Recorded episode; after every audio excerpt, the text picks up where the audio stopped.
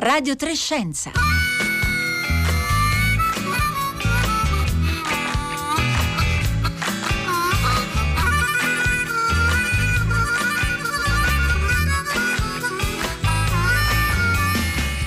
Buongiorno, buongiorno a tutti da Roberta Fulci, bentornati a Radio Trescenza, non da casa di Rossella Panarese come Luigi Spinola diceva, effettivamente era mm, più che verosimile, è stato così in tante delle puntate di questi giorni, oggi però siamo in studio in via Asiago anche se in ranghi eh, ridotti tutti, allora iniziamo la eh, puntata di oggi. C'è una parola, c'è un'idea che ricorre nel modo in cui giornali, televisione, noi alla radio, anche noi nelle nostre conversazioni eh, private, c'è una parola eh, che usiamo per descrivere questa strana eh, fase, la parola inedito, perché quel che sta accadendo è inedito, nessuno di noi ha mai vissuto effettivamente qualcosa di simile, nessuno di noi ricorda un cambiamento così pervasivo nelle nostre abitudini quotidiane che abbia investito contemporaneamente intere città, stati, addirittura continenti. È uno scenario, almeno così ci sembra, effettivamente senza precedenti. Due personaggi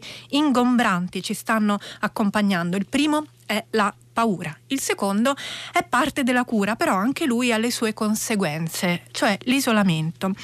Allora, che cosa succede a persone, intere comunità che rimangono per settimane, se non mesi, in compagnia di questi due personaggi, la paura e l'isolamento? Oggi proviamo a chiederci questo e come sempre aspettiamo i vostri messaggi, potete inviare le vostre ipotesi, esperienze di questi giorni, le vostre domande via sms al 335 5634 296.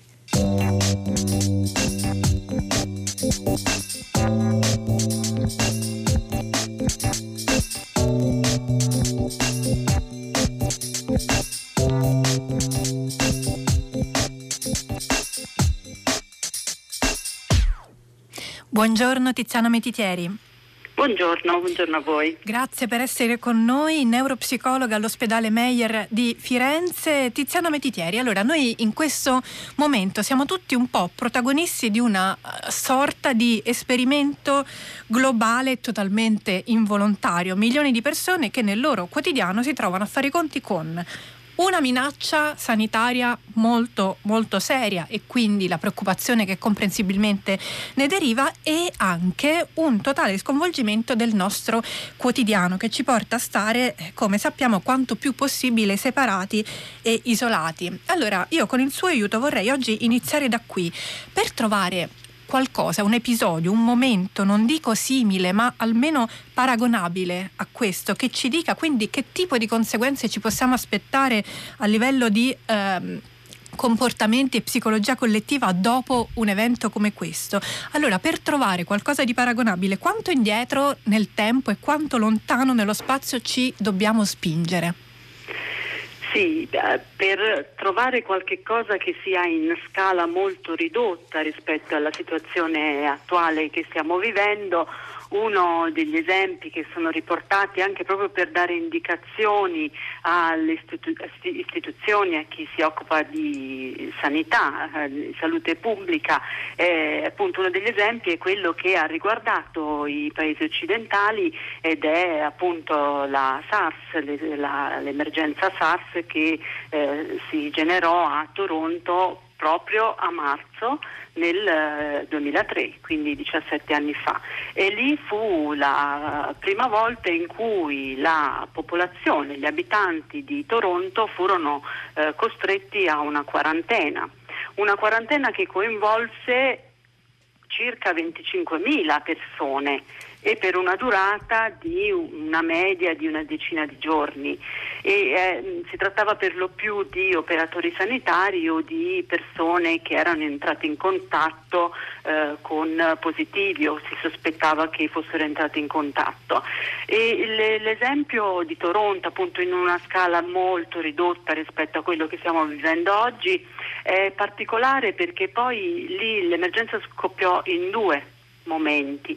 In un primo momento ci fu un'adesione non proprio completa alla quarantena, poi ci furono alcune settimane di stasi e successivamente ci fu una riesplosione che cambiò completamente anche l'adesione Questo è uno dei, dei, casi studio che sono anche ripercorsi da un articolo di, di queste settimane che è uscito sull'Anset e che è ripreso anche da un altro articolo proprio di Tiziana Metitieri uscito su Valigia Blu che trovate linkato alla pagina della puntata di oggi di eh, Radio Trescenza. Allora, 25.000 persone circa in quarantena per una decina di giorni, quindi stiamo parlando naturalmente di una scala molto diversa da quello che stiamo vivendo adesso. Comunque, marzo 2003, Toronto, che cosa emergeva da quello scenario? Cioè, quali, quali effetti sono stati osservati sul comportamento e la salute psichica di, di quella comunità davanti a una situazione di paura e isolamento? Sì, gli, mm, molti, molti, studi vengono, sono stati fatti anche fino a pochi anni fa perché proprio per eh, studiare le ripercussioni a lungo termine sulla salute psicologica. Eh, riguardavano naturalmente gli operatori ma anche gli ammalati che avevano ripercussioni a lungo termine sia sulla salute proprio fisica sia eh, sulla salute psicologica. Quindi eh, negli operatori soprattutto si, eh, sono trovati appunto una maggiore eh, insorgenza di disturbo post-traumatico da stress e gli studi fatti pongono eh, in um, relazione questa eh, emergenza con poss- alcune possibili cause, fattori che appunto hanno eh, e quindi possono aiutare anche a prevedere o a prevenire dei possibili disturbi. Un um, fattore appunto, ricordiamo appunto nel 2003 eh, una scala ridotta era un momento anche in cui non era possibile usare le chat, la messaggistica e le videochiamate, quindi era anche una situazione ancora per certi versi più critica rispetto a oggi. Oggi sicuramente stiamo, stiamo sì. usando in modo molto molto pervasivo questi mezzi che ci stanno anche salvando, insomma, possiamo dire, in questo momento così complicato. Sì, sembra proprio che possano essere un fattore protettivo, visto il, la durata a cui noi siamo sottoposti per, della quarantena, la gravità comunque la gravità eh, è molto superiore dell'impatto della, appunto, della pandemia. E, e quindi tut, l'incertezza appunto, sulla evoluzione che avrà, quindi sono fattori di stress molto più intensi, eh, molto più duraturi, per cui eh, la possibilità di riuscire a viverli in certe condizioni più o meno ehm, insomma, gestibili quotidianamente è proprio dovuta a dei fattori che ci stanno aiutando e senz'altro la tecnologia è uno di questi. Tra le parole chiave, a mio parere, nel, nell'articolo che, che, lei ha scritto per Valigia Blu, Tiziana Metitieri, ricorre la parola comunità come un uh, concetto, un'idea che uh, protegge e che permette di vivere queste fasi in maniera più positiva, più utile e perfino insomma, di, di proteggerci meglio. Come funziona? Qual è il meccanismo?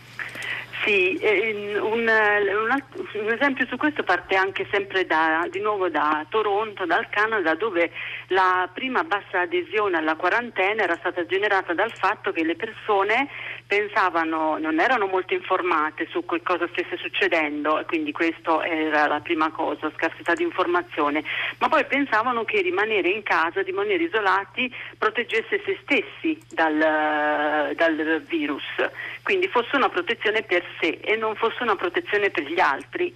Il meccanismo appunto scatenante che ha migliorato nella seconda fase la quarantena è stato proprio quello di fare qualcosa per gli altri, cioè noi siamo in quarantena sì per eh, non essere contagiati, ma lo siamo soprattutto per proteggere le persone più fragili, per evitare di diffondere noi il virus, almeno noi parlando di eh, insomma, persone in condizioni di buona salute, eh, a, ad altri che invece sono più fragili e potrebbero eh, avere conseguenze più gravi. Quindi eh, in, um, favorendo proprio questa, eh, l'emergere proprio di questo senso di ehm, identità, perché appunto stiamo condividendo un'esperienza difficile stiamo provando a gestirle ciascuna con le proprie risorse, con il proprio contesto, ma siamo orientati allo stesso obiettivo, cioè quello di eh, salvare in un certo senso il maggior numero di persone possibili oltre che salvare noi stessi, ma eh, è più orientato alla collettività. Quindi la, ehm, anche, ma proprio questo è un aspetto che viene anche dagli studi della psicologia sociale, il fatto di il, il senso di comunità influisce poi anche su come vengono rispettate le regole di una quarantena o su come vengono eh, usati i dispositivi di protezione, quindi è davvero un fattore chiave. Sì. Tiziana Meditieri, io poco fa parlavo di esperimento sociale involontario e effettivamente in questo periodo ci sono tantissime iniziative di ricerca per monitorare le nostre reazioni. Allora, quali sono dal punto di vista delle neuroscienze, della psicologia e della psichiatria gli aspetti più interessanti da andare a guardare in questo momento, quelli che veramente poi ci, dopo, quando tutto sarà finito, ci diranno qualcosa di interessante? Sì, c'è effettivamente una diffusione notevole di questionari che sono appunto orientati a misurare qual è il nostro stato psichico eh, in, in, appunto durante questo periodo. È effettivamente una condizione eh, artificiale, diciamo, per chi studia, gli scienziati soprattutto di, di psicologie sociali, è un momento insomma, molto interessante per valutare come viene vissuto a livello individuale questo periodo anche in relazione ai diversi contesti, quelli più vicini ai focolai, quelli più lontani, che effetto c'è sul, sul sonno, eh, su, sui disturbi del sonno, perché appunto è una situazione in cui ehm, la, la, paura altera alcuni meccanismi di allarme, la concentrazione, eh, l'ansia eh, impedisce di prendere delle decisioni. Eh, ehm, e quindi ci sono tutta una serie di variabili che possono essere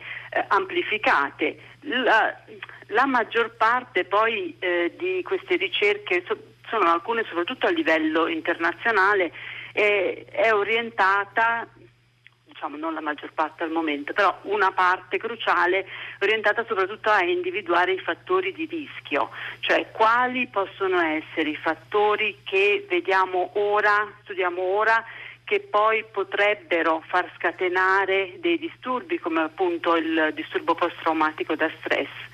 Perché poi l'altro aspetto cruciale è cercare di ridurre il più possibile il manifestarsi di questi disturbi stessi. E proprio tra una, una di queste indagini era, è già stata eh, pubblicata, stata, è stata condotta proprio su poco più di 3.000 soggetti, sempre, qui in Italia tra il 18 e il 20 marzo e ha proprio rilevato è stato con dei gruppi controllati divisi a seconda di se ricevevano dei messaggi ulteriori sulla, eh, sulle informazioni sulla quarantena e sulla malattia oppure no e quello che è risultato da questa indagine è innanzitutto che la stragrande maggioranza aderiva alle norme della quarantena, quindi l'indicazione che veniva fuori da questa prima indagine è che non fossero ulteriormente necessari dei messaggi in questo senso, delle indicazioni in questo senso. L'altro aspetto che, che eh, emergeva era che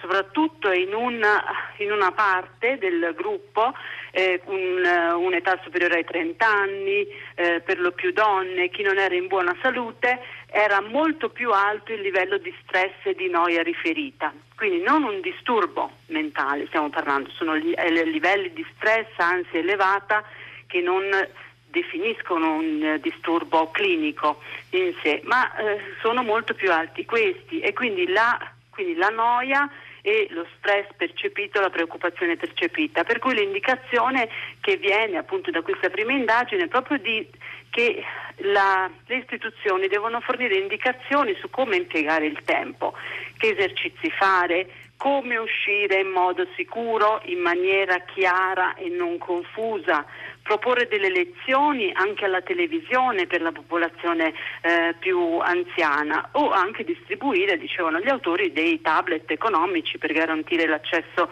a tutti alle opportunità offerte dalle tecnologie.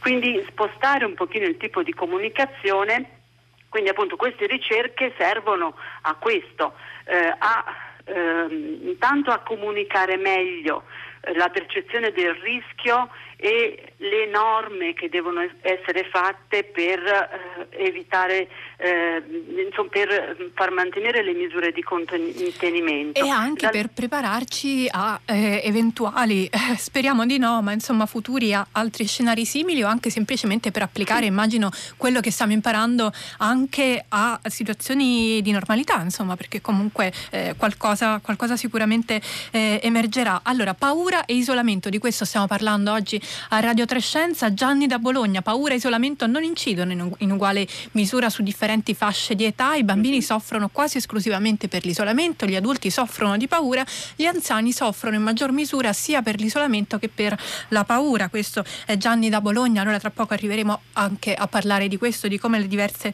eh, fasce di, di età reagiscono. Vorrei soffermarmi però per un attimo Tiziana Metitieri sul ruolo della paura. Allora, la paura sappiamo ovviamente può farci star male, però normalmente ha anche una sua funzione, una sua utilità. Allora, in questo momento in parecchi hanno sollevato, hanno osservato una strana dinamica, il fatto che la, la, la, la pandemia che stiamo eh, vedendo ci fa paura in modo piuttosto istintivo e immediato, mentre un fenomeno di cui comunque abbiamo parlato tantissimo, che è sotto i nostri occhi, come il cambiamento climatico, quello non ci fa la stessa paura. Perché?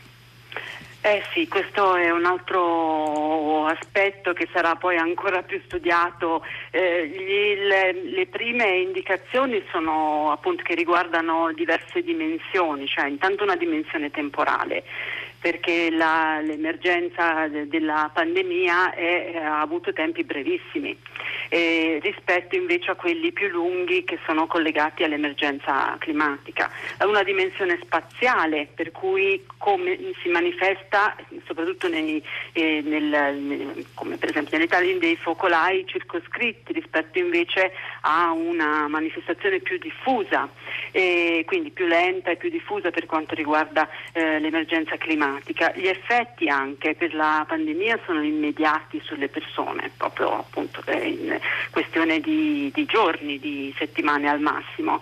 E, e, invece per il clima sono più graduali nel tempo, possono essere altrettanto gravi, ma sono più graduali.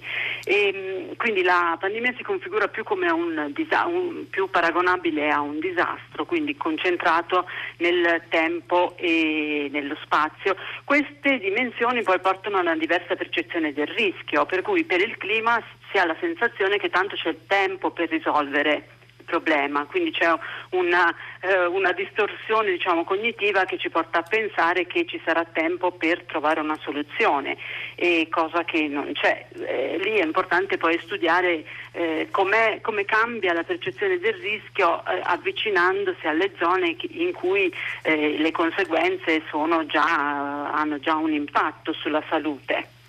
Abbiamo parlato della paura, allora adesso vorrei dedicare qualche minuto, i minuti che ci restano, Tiziano Metitieri, all'aspetto dell'isolamento. I nostri ascoltatori si sbizzarriscono nel raccontarci i modi in cui stanno reagendo in, questa, in questo periodo. Registro video di favole ai miei nipotini, ci scrive qualcuno, noi facciamo le bolle di sapone dal terrazzo, qualcuno fa yoga, qualcuno ha imparato a fare la pizza, insomma c'è veramente eh, un, un, un, po' di tutto. Però effettivamente prima l'ascoltatore citava i bambini c'è un altro eh, ingrediente importante nella specifica eh, paura che stiamo vivendo nell'isolamento ed è il, la componente dell'invisibilità. Il virus non si vede e, e, se non siamo esperti non sappiamo nemmeno troppo come immaginarcelo, no? quindi non sappiamo se c'è, dov'è, non sappiamo se in un dato momento ci stiamo esponendo e quanto. E, ehm, mh, lei, eh, Tiziana Metiteri, lavora eh, all'ospedale Meyer di Firenze, ha molto a che fare con i bambini e con, con l'età evolutiva. Questo aspetto di un, un, un rischio così invisibile, come viene raccontato e percepito dai bambini? Lei che cosa osserva nelle loro reazioni? In questo momento? Sì, allora eh, ci sono, diciamo così, c'è, c'è una reazione eh, generale, media, che appunto è quella che o, o, ciascuno si industria eh, de, degli adulti, intanto parlo così per, per, per, collegarmi ai commenti degli ascoltatori, si, si, industria appunto con le proprie risorse, con quello che ha con, e, e, in certi casi può anche essere un modo per riflettere su, eh, appunto, sulle scelte fatte fino adesso. Poi ci sono, eh, voglio, prima di arrivare ai bambini, poi ci sono i, le persone che sono nella situazione più grave in assoluto, che sono sia le persone colpite, quindi chi ha perso uno o più o numerosi cari per eh, la, appunto, per la pandemia e quindi si trova in condizioni mm, molto difficili, probabilmente adesso addirittura di quasi una paralisi diciamo, dal punto di vista psicologico, visto il limite anche proprio nel poter elaborare il lutto. E l'altro è come vivono anche tutti gli operatori sanitari che eh, appunto sono in, molto spesso in, uh, uh, oltre ad affrontare un, de, de, tempi di lavoro un, uh, lunghissimi si trovano proprio a dover gestire le relaz- relazioni diverse con, uh, con, gli ammalati e in altre situazioni con le famiglie. Quindi tenendo conto anche che ci sono situazioni molto molto difficili di vivere questo isolamento, vado ai bambini che, mio, uh, che costituiscono parte del mio lavoro quotidiano e sì, con i bambini bisogna, adott- allora, bisogna essere chiari con i bambini, nel senso che bisogna spiegargli le cose in modo adatto alla loro età. Loro percepiscono le manifestazioni degli adulti, quindi eh, sono in grado di cogliere perfettamente quali sono gli stati emotivi degli adulti e quindi si adeguano a questo facendosi spaventare o facendosi rassicurare, quindi è molto importante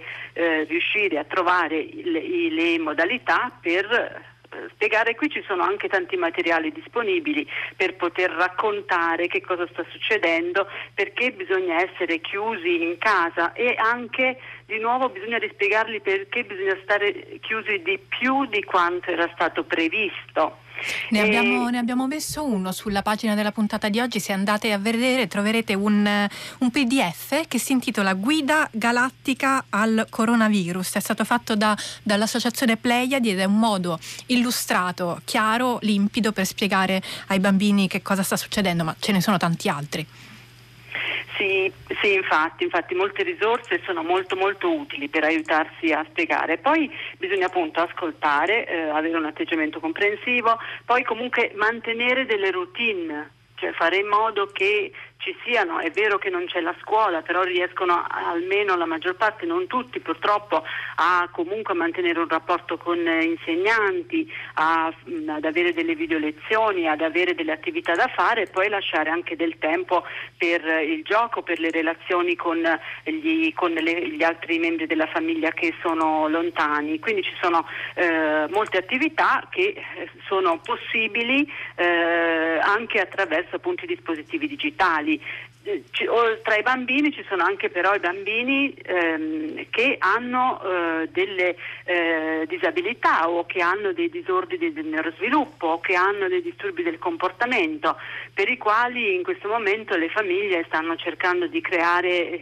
il più possibile delle routine. Ed è, sono molto difficili perché appunto si tratta di bambini che fino a poche settimane fa avevano una giornata molto strutturata con la scuola, le attività riabilitative, il gruppo di gioco, un'attività sportiva casomai e poi è venuto a mancare tutto insieme, anche il contatto con le persone. Questa è proprio una perdita di punti di riferimento che può aumentare in certi casi l'iperattività, l'agitazione e quindi qui c'è uno sforzo ulteriore delle famiglie, ma ci deve essere anche da parte degli operatori e in molti casi c'è logopedisti, psicomotricisti, insegnanti nel cercare di eh, tenere, insomma, creare delle nuove routine che diano dei, dei, nuovi punti di riferimento. Anche Tiziana appunto... Mettitieri, abbiamo un minuto, vorrei usarlo per sottoporle due domande che ci sono arrivate al 335 5634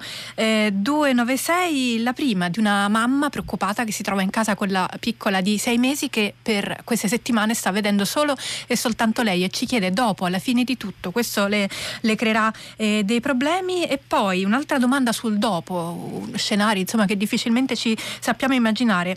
Torneremo a trovare interessante, ci scrive un ascoltatore, quel che facevamo prima senza che ci resti addosso questa sensazione di pericolo. Al cinema ci verrà voglia di andare. Eh, allora, per la bambina rassicurerei la mamma che appunto eh, la bambina nel momento in cui poi potrà piano piano tornare al contatto con le altre persone eh, proseguirà altrettanto bene nel, nel suo sviluppo, nella sua crescita quindi appunto assolutamente rassicurante. Nel, nel caso della domanda mm, eh, io, bisognerà vedere, cioè, l'importante è che lo facciamo, perché la situazione è questa, l'importante è che pensiamo di ritornare a qualcosa che è la normalità seguendo delle altre regole, cioè dovremmo imparare a essere distanti nella prima fase, quindi al cinema probabilmente avremo un certo interesse spinti dal fatto che si tratta di un ritorno alla normalità, ma dovremmo abituarci a farlo tenendo le distanze con gli altri. Questo è un messaggio molte, molto molte cose cambieranno. Allora, grazie Tiziana Metitieri, neuropsicologa all'ospedale Meyer di Firenze. Poco fa faceva riferimento ai bambini con disturbi del comportamento, categoria particolarmente sensibile. Allora, oggi, 2 aprile, è la giornata mondiale della consapevolezza dell'autismo, indetta dall'Assemblea Generale dell'ONU.